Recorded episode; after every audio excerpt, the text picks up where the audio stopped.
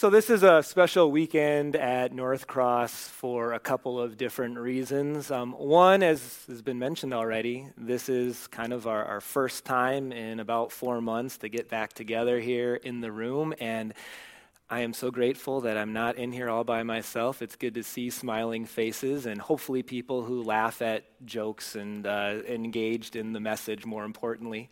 The other thing that's special is today is um, something we do once or twice a year where we really focus in on the mission and the ministry of NorthCross. And as you see on the screen, uh, the theme for today is I love my church. And, and this is something that is so true for me. I absolutely absolutely love this church. I love the people that are gathered here and gathered online.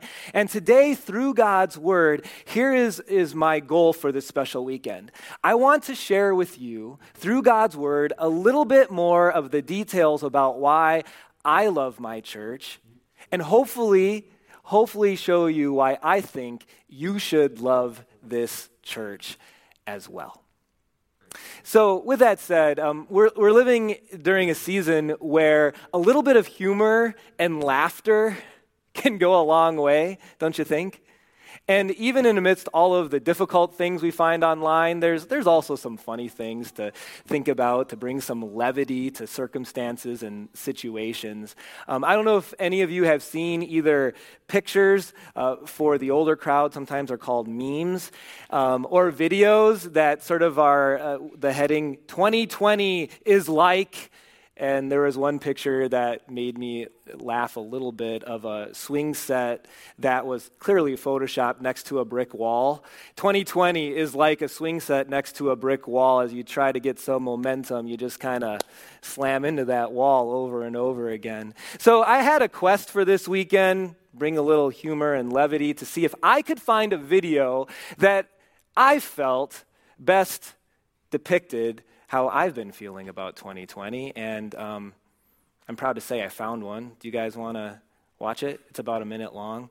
Um, even if you said no, I was going to show it anyway. So I don't know why I asked for your opinion. But here it is. Here's what 2020 is like to me.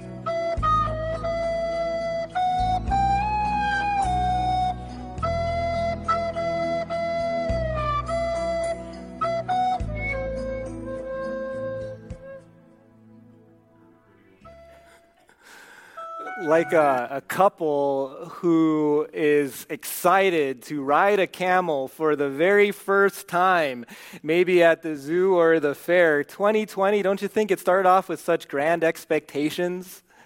In fact, here at NorthCross, we had a, a series called Vision 2020, which, of course, your pastors knew exactly what was coming up this year. And I, I hate to think what we all said in those messages and how like life actually turned out. Things started off so well. It was a, a new decade, and the economy was thriving. Um, the Timberwolves were still no good, but we're used to that here in Minnesota at the beginning of last year. And, and then, wham, beginning of March hits. COVID slams up against us, right? And since that time, it's kind of felt like riding a camel that's having a hard time getting on its feet or staying afloat. We've just been kind of this year stumbling along a little bit. And even then, things seem to be maybe getting a little bit better. Then all of a sudden, something else happens, right? Remember, um, murder hornets or whatever they were called. I mean, we had that. Thankfully, I don't remember a big infestation in Minnesota, at least. But then the George Floyd tragedy, tragedy and all the things that culminated from that, and we're still um, living in and, and living through. Um, I've heard that there's a dust storm that's kind of been taking over the world, and then COVID cases spike even as people and as our country begins to try to, to get back to normal. Oh, and by the way, um, remember this is an election year, and, and those with the presidential election, those are always fun to live through, right? or not. What do you do when you find yourself on top of a camel that doesn't seem to be able to get on all fours and walk? Do you jump off and hope the camel doesn't fall on you? Do you just hold on tight and go along for the ride? The truth is, I don't know what you do. I don't know what to do. And there's been many times during this year, whether it be as a father or as a pastor or just as a person, I haven't always known what to do. And maybe you can relate to that. And, and as this stumbling and bumbling along has continued for, for longer and longer, um, if you're anything like me, you can start to feel it kind of be like a weight that seems to be getting heavier and not lighter. And as you see people around you, you, you see that too. You see the heaviness of this weight, the stress of our emotions, the, the stress of relationships, the stress of finances, an unsettling uh, situation in our country, unsettling situation in our personal lives, even some things that are seemingly unsettled here at church when it comes to when to open, how to open, what to do when it comes to ministry. There was no seminary class about ministry in a pandemic, okay? and as I, I've seen people, as I've myself try to navigate these waters and to navigate emotions and to navigate my actions, and you too, as we, we try to adjust as a country, as a church, and as people. The thing that I, I am certain of that people need now more than ever is a four letter word. It's simply this hope. It's amazing the power of hope. When there is hope, hope for things to be better, when there is hope, it is amazing the things that we can get through. In fact, this isn't just um, theoretical, it's actually biological. A, a doctor who understands how bodies work and hormones and all that kind of stuff. Um, he wrote this on Psychology Today. Dale Archer wrote If I could find a way to package and dispense hope I would have a pill more powerful than any antidepressant on the market. Just think of that. If he could take hope, put it in a capsule, and give it out to people, that would be the best antidepressant that there would be. Hope is often the only thing between man and the abyss. As long as a patient, individual, or victim has hope, they can recover from anything and everything. It's how powerful hope is hope that things are going to get better, hope that thing that we're going to be okay, hope that things are going to get back to normal at some point, whatever normal might be. Now, do you know what is the greatest instrument of hope that there ever was? It's not a politician. It's not a political party. It's not a reform or some sort of cultural movement. The greatest instrument of hope that there is in this world now and for 2,000 years is this the Christian church. The Christian church is the greatest instrument of hope, of real hope in this world. Honestly, that there has ever been. And here's what I know. Here is why I am so excited about this church. This is why I love my church. Because, number one, the Christian church is needed now more than ever. Um, there has never been a time in my ministry where the future is as cloudy as it is now when it comes to exactly how to navigate things. But there has never been a time in my ministry that I have been more passionate than I am right now about the importance of what this church and what we get to do together. You see, when is light needed? Light is needed when things are the darkest. Light has the ability to shine its brightest when things are the darkest. That is who we are, church. We get to be light in the dark. We get to be hope dispensers in a season where if you could make hope into a capsule, it would be the best antidepressant there ever was. We have that calling and that ability. And I want to show you a little bit about why that is and what we can do about it as we get into God's word right now. What we're going to turn is to one of the biographies of Jesus' life. Um, it's written by one of his best friends while he was here on earth. He had three best friends, and this guy's name was John. Uh, John writes a biography of things that he experienced while with Jesus, and we're going to look at some verses in the very first chapter where we see some of Jesus' disciples having an encounter with Jesus for the very first time. So we turn to John chapter 1, beginning with verse 35.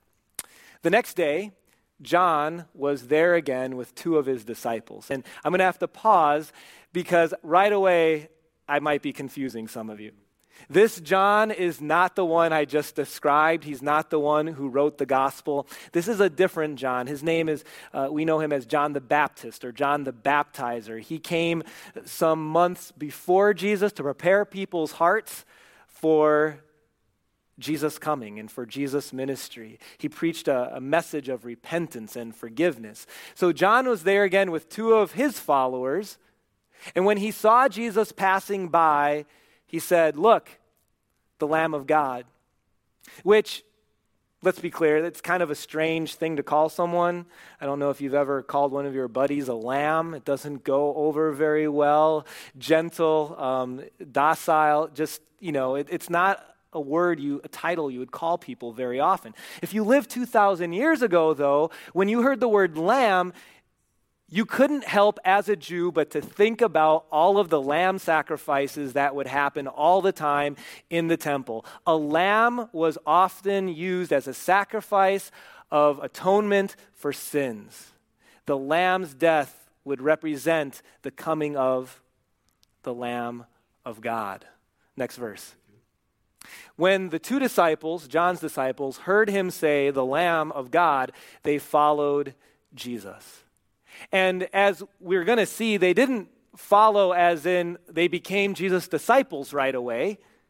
It, it sounds as if they followed kind of like in the way that you might see a celebrity in the airport, maybe and it's someone that you, you kind of admire, and so you just kind of follow from a distance. It, sometimes we call this stalking, actually, and that can have a bad connotation, but when you see someone you, you appreciate and you like, you might just keep an eye on them, see, see what they're saying, see what they're doing. Jesus kind of notices these two guys kind of watching from a distance. Next verse. And so, turning around, he saw them following and asked, What do you want? They said, Rabbi, it's a term of respect. So these two disciples knew that Jesus was a special person. Rabbi, which means teacher, where are you, you staying? And so they had an interest in knowing where Jesus would be going, whether they, they wanted to spend some time with him today, or maybe they just wanted to know so that they could rejoin with him on a different day. Next verse. Come, Jesus said, and, and you'll see where I'm staying. So they went and saw where he was staying, and they spent that day with him. It was about four in the afternoon. So they want to know where Jesus is staying, where he is. Jesus not only says where he's staying, he says, I, I want to spend the day with you. Imagine spending a day with Jesus. Kind of a cool thing.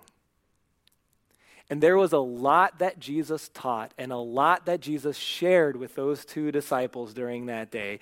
And here's how I know I know by what Andrew, one of those two disciples, said after he was with them. Verse 40. It says, Andrew, Simon Peter's brother, Peter ended up becoming another one of the 12 disciples, was one of the two who had heard what John had said and who followed Jesus.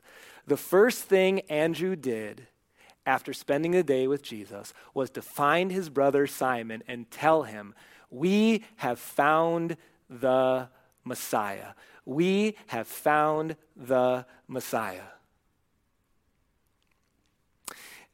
Let me help you understand a little bit more about what it would have been like to be a Jewish man or woman like Andrew, a little bit of context for his life.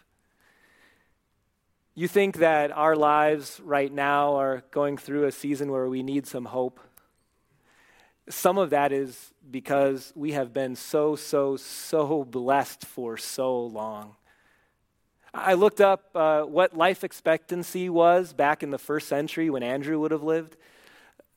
The average lifespan was about 40 years old, depending on where you lived in the world, of course. And the things that people had, and maybe better said, the people thing, things that people didn't have, let's put it this way their lives were so different than ours, so much poorer, so much more in need. And then being a Jew in the first century in Israel, here's the other thing.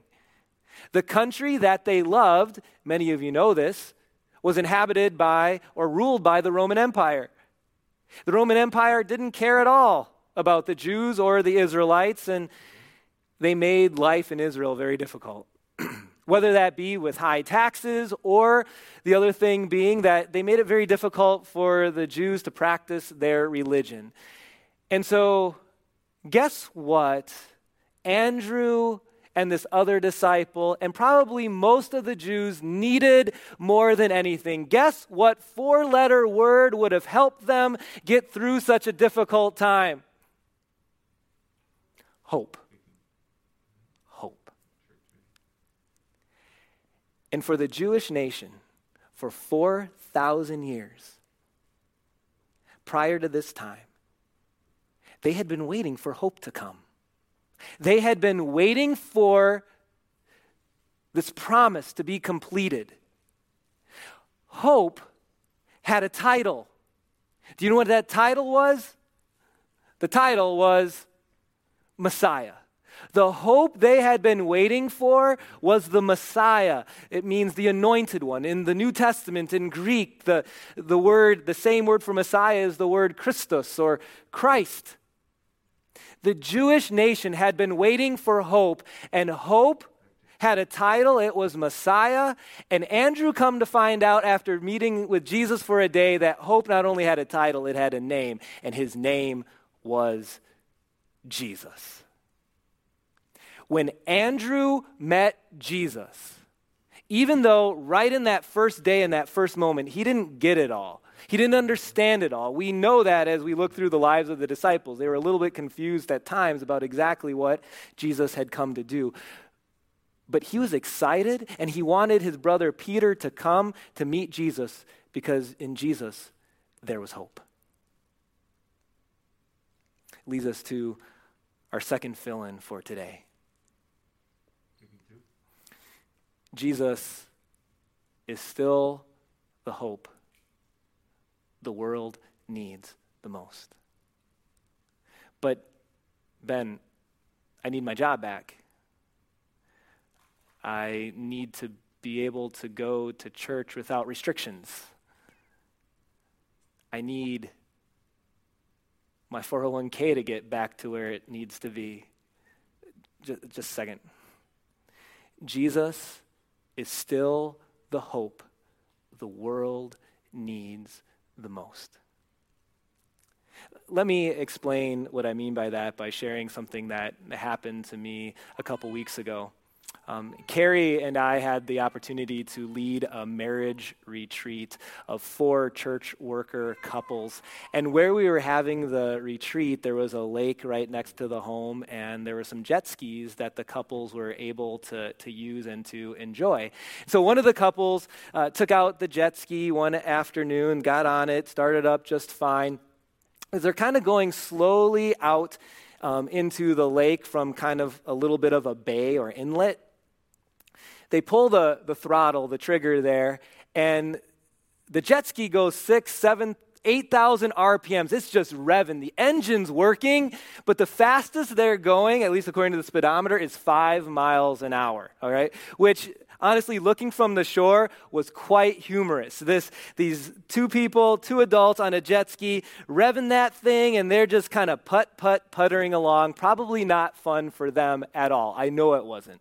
So they finally get that jet ski back in by the pier. We take a look. And for those of you who know me at all, you know that it I mean, I am so handy. I was the right guy to bring that jet ski to, or not, okay? The, the people who know me are laughing right now because I am not handy. So I, I open up where the engine is. I don't even know what I'm looking for, but that's what a man would do. You just open it up and, okay, everything looks fine. It's clean. That's all that I can tell. It's clean. There's a, a spark plug. Uh, I know the battery works, the engine's working. And oh, by the way, the outside of the jet ski looks great too. It's not a problem. It's clean. Um, the cushions are good, all that good stuff. And everything on the surface seemed just fine. The problem was underneath. The problem was that there were weeds caught in the intake. And so, as long as there's weeds in the intake, you can do all you want to make the engine work well. You can change the spark plug, you can change the battery, you can make it all look nice on top. But if there are weeds, if there's a foundational problem underneath, things aren't going to go the way they're supposed to. That's the problem with this world. Okay? And do we need some sort of reform in our country? Probably. Are there things we could do better to love each other? Absolutely. That's why a series like The Art of Neighboring is a perfect series for Christians because there's a lot to learn and there's a lot that we can do better. Are there things in this world that need to change? Absolutely. But here's what I know because there are weeds in the intake, no matter how much we work on those things, it's always going to be something else. There's going to be another disease once we get over this one at some point. There's going to be another protest. There's going to be other riots. There's going to be other things that are going to cause hate between people, right? Because there's weeds in the intake, there's sin in the world.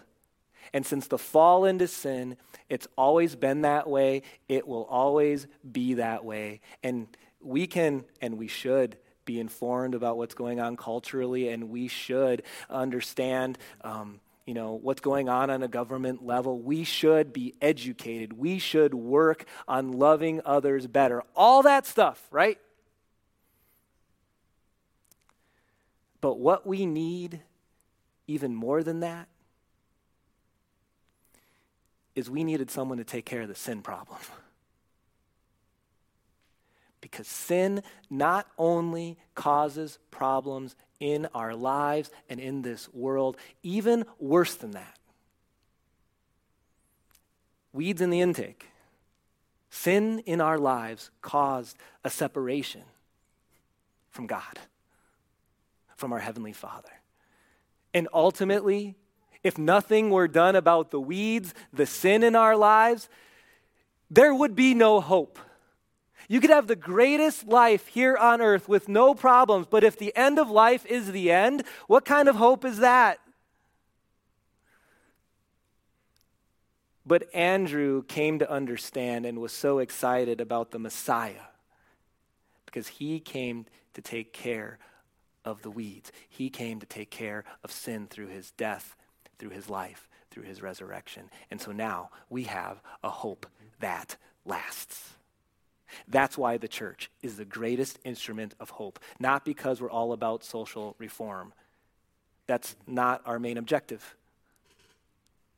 Our main objective as Christians, as individuals, and as a church is about heart change, transformation that Christ purchased the opportunity for, and the Holy Spirit works in people's hearts. And when the weeds are out of the intake, when we recognize we have hope for heaven, no matter what happens in this life, we may not like it. I don't like right now, totally. But it doesn't matter. I still have hope. I have hope in life, and I have hope in death. And so do you, and so do you online. We have hope. Hope has a name. His name is Jesus. Verse 42. Here's what happens next. So Andrew brought Peter to Jesus. He was so excited about this is the Messiah. I, I, don't quite understand all of it, but I know he's different. I know he's the promised one. I know he's hope with a name. His name is Jesus. He brought his brother. Next verse. The next day, Jesus decided to leave for Galilee because they had been by the Jordan River. Finding Philip, who ended up becoming another one of the 12 disciples, he said to him, Follow me. Philip, like Andrew and Peter, was from the town of Bethsaida, right around the Sea of Galilee. Next verse. Philip then found Nathanael and told him, Nathanael, hey, Nate, we found the one Moses wrote about in the law, you know, the, the Messiah, about whom the prophets also wrote. The Messiah has a name. His name's Jesus of Nazareth, the son of Joseph. And here's Nathanael's response Nazareth? Can anything good come from there? It's like when I tell people, and I loved growing up here, I lived in Beaver Dam, Wisconsin. Beaver Dam? What? What kind of town? Doesn't even sound like a good town, you know? And it, if you're from Beaver Dam, I loved it. It was a great town. But some towns, some places just don't have the cachet that others do, right? Nazareth, what good could come from there? You see, sometimes the Savior doesn't always look the way we want him to. He doesn't always act in the ways we hope he would for our earthly lives. Some days he comes humbly and allows us to struggle where we'd like him to come powerfully like an earthly king from Jerusalem, not Nazareth.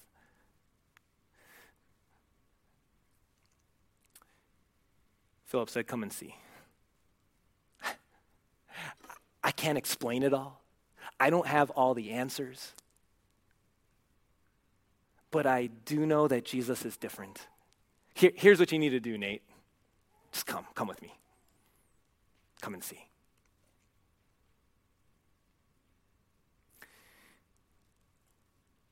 in a phrase, that's what this church is all about. In fact, some of you know this, others of you need to learn this. It's essentially our mission statement. It goes this way Our mission is to lead people to Jesus.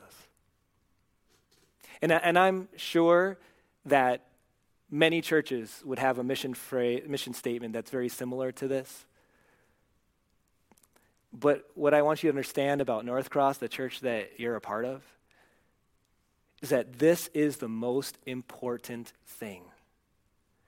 Not the way we've always done things, or not the, while we respect the traditions of the church, it's, it's not what we're about. Our, our main thing is how do we connect with people who live in 2020 going through the things that they're experiencing 2020, and how do we lead those people, these people, those people to Jesus? And so on the weekend, we want this, whether it's online or in person, to be an environment where if you had a Nathaniel in your life who wasn't quite sure, I don't know about that Jesus thing. He's from Nazareth. I don't know about Jesus. It sounds a little bit spooky to me. I've got questions. And you know what you get to tell them as a member of NorthCross? Just come and see. Join me online. Come in person. I can't explain it all. Just come and see.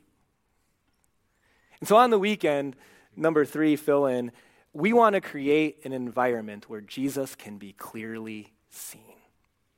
That's at the heart of what we're trying to do. We don't want anyone to come to NorthCross and miss the main event. His name is Jesus. And sometimes, and in some churches, things can get in the way. Um, maybe it's big words the pastor uses that he doesn't explain and confuses people. You ha- you're blessed. at least one of your pastors, namely me, I don't know many big words, so it's just natural for me to explain things because that's uh, my level, okay? Um, maybe it's, it's traditions or uh, just other rituals that have their place, but no one explains why they do what they do, and you come away wondering, what was that? I don't quite understand what they were doing. Maybe it's songs that use big words. Maybe it's an environment where you come and you're excited, and at a certain church, you just feel like you came to someone's house and was ignored the entire time, and no one seemed happy to be there. You see, all these little things, they don't start faith in people's hearts. Only the Holy Spirit can do that. But sometimes, they can make it hard to see Jesus. We want to create an environment where Jesus can be clearly seen so that as you go out in the world, as you connect with people at a time and in a, a place who are in need of hope, that either you can explain it and maybe in tandem you can just say this come and see. I may not be able to sit next to you. I think there needs to be four seats in between us. but come. Nine o'clock or on demand online. Here's the website. Come and see. Hope has a name. His name is Jesus. He's a hope that lasts and helps us to navigate the waters of this life. Come and see. So, as we kind of conclude here today, I do have one point of application. Uh, it's an encouragement for you, it's something for you to pray about, to think about. It's our fourth fill in. I want you to be a part of things. Make a difference on the weekend. Volunteer to join a team.